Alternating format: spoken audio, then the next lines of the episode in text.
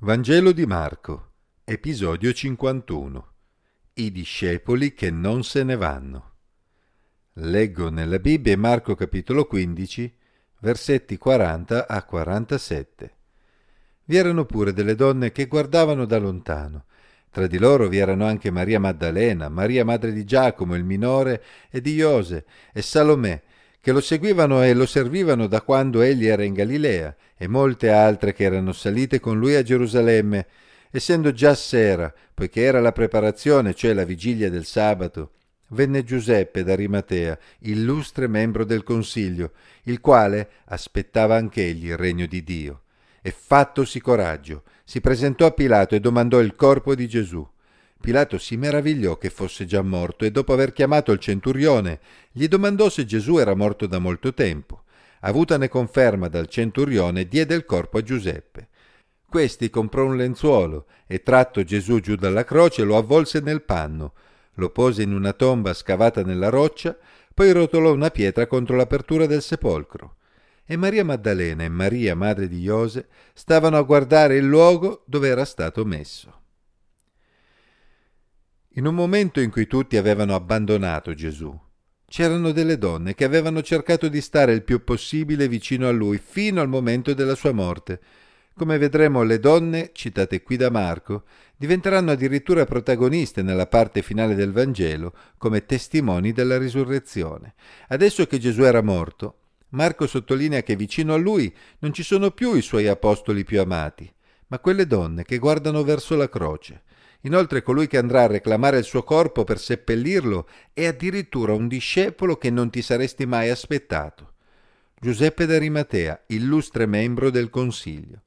Così apprendiamo che in mezzo a tanti uomini di potere che avevano condannato Gesù a morte, ce n'era anche qualcuno che invece aveva creduto in lui Giuseppe d'Arimatea viene descritto come uno che aspettava il regno di Dio e, evidentemente, aveva creduto che Gesù potesse davvero essere il Messia. Se così non fosse stato, non si sarebbe certamente fatto avanti per reclamare il corpo di Gesù.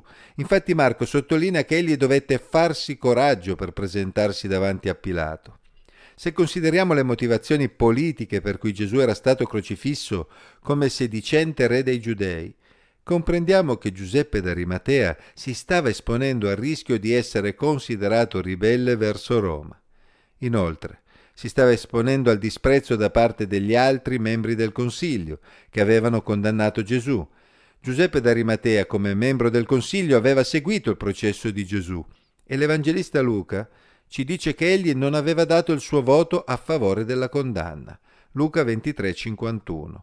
Quindi egli era già noto agli altri membri del Consiglio per essere stato in qualche modo dalla parte di Gesù e ora rischiava di aggravare la sua posizione perché sarebbe certamente stato identificato come suo discepolo. Il coraggio di Giuseppe d'Arimatea diventa particolarmente evidente se consideriamo che poche ore prima lo stesso Pietro aveva addirittura negato di conoscere Gesù per paura di essere denunciato come ribelle. Cosa spinse Giuseppe d'Arimatea ad agire in quel modo? Consideriamo anche che seppellendo Gesù egli, secondo la legge ebraica, sarebbe stato ritualmente impuro fino alla sera e non avrebbe potuto partecipare pienamente alle attività previste per il sabato. Normalmente una persona avrebbe fatto un gesto simile solo per un proprio parente. Evidentemente quell'uomo doveva davvero aver amato Gesù. Il sabato si avvicinava e Giuseppe d'Arimatea voleva che Gesù avesse una degna sepoltura. Era un modo per mostrare il suo affetto verso Gesù. Infatti se nessuno si fosse fatto avanti, Gesù sarebbe probabilmente stato gettato in una fossa comune, come accadeva ai condannati di cui nessuno reclamava il corpo. Come sappiamo Gesù era morto verso le quindici dopo sei ore di agonia. A noi possono sembrare molte, ma Pilato si meravigliò che fosse già morto, perché normalmente coloro che venivano crocifissi impiegavano molto più tempo a morire. Questo particolare non è di poco conto, perché conferma che la morte di Gesù era stata diversa dalle altre e che Gesù aveva reso il suo spirito quando lo aveva ritenuto opportuno. Questo, ricordiamo, aveva colpito anche il centurione che gli stava vicino. Pilato si informò accuratamente perché non poteva rischiare che i discepoli di Gesù lo prendessero prima che fosse spirato, ma ricevuta la conferma dal centurione, consegnò Gesù a Giuseppe. Questo è un altro particolare importante perché una delle dicerie che circolarono e circolano tuttora sulla risurrezione di Gesù è che la sua morte fu solo apparente e quindi i suoi discepoli avrebbero trafugato il corpo di Gesù dalla tomba mentre egli era ancora vivo. I soldati romani conoscevano il loro mestiere e se il centurione aveva dato conferma della morte di Gesù, possiamo essere certi che Gesù fosse stato davvero morto. Giuseppe d'Arimatea ha dovuto darsi un gran da fare in quelle ore per presentarsi a Pilato e poi compiere con l'aiuto di altri, come si evince dagli altri Vangeli, tutto ciò che era necessario per seppellire Gesù. Infine fu rotolata una pietra contro l'apertura del sepolcro per chiuderlo.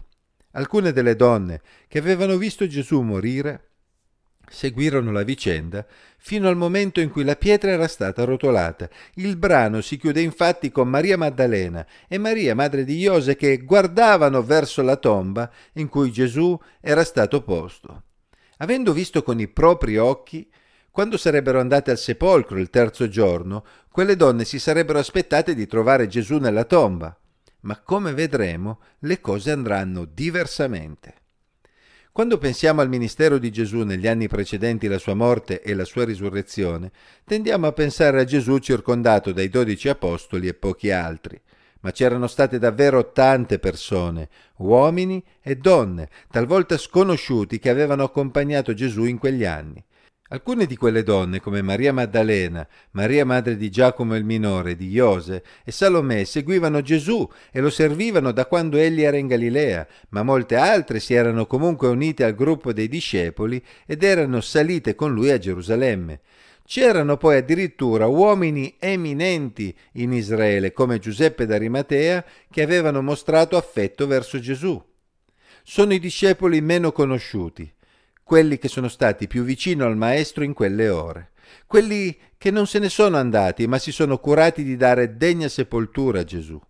Sono convinto che anche oggi ci sono molti discepoli di Gesù che non sono particolarmente in vista, ma quando il Signore ha bisogno di loro, potrebbero essere proprio loro i discepoli che non se ne vanno.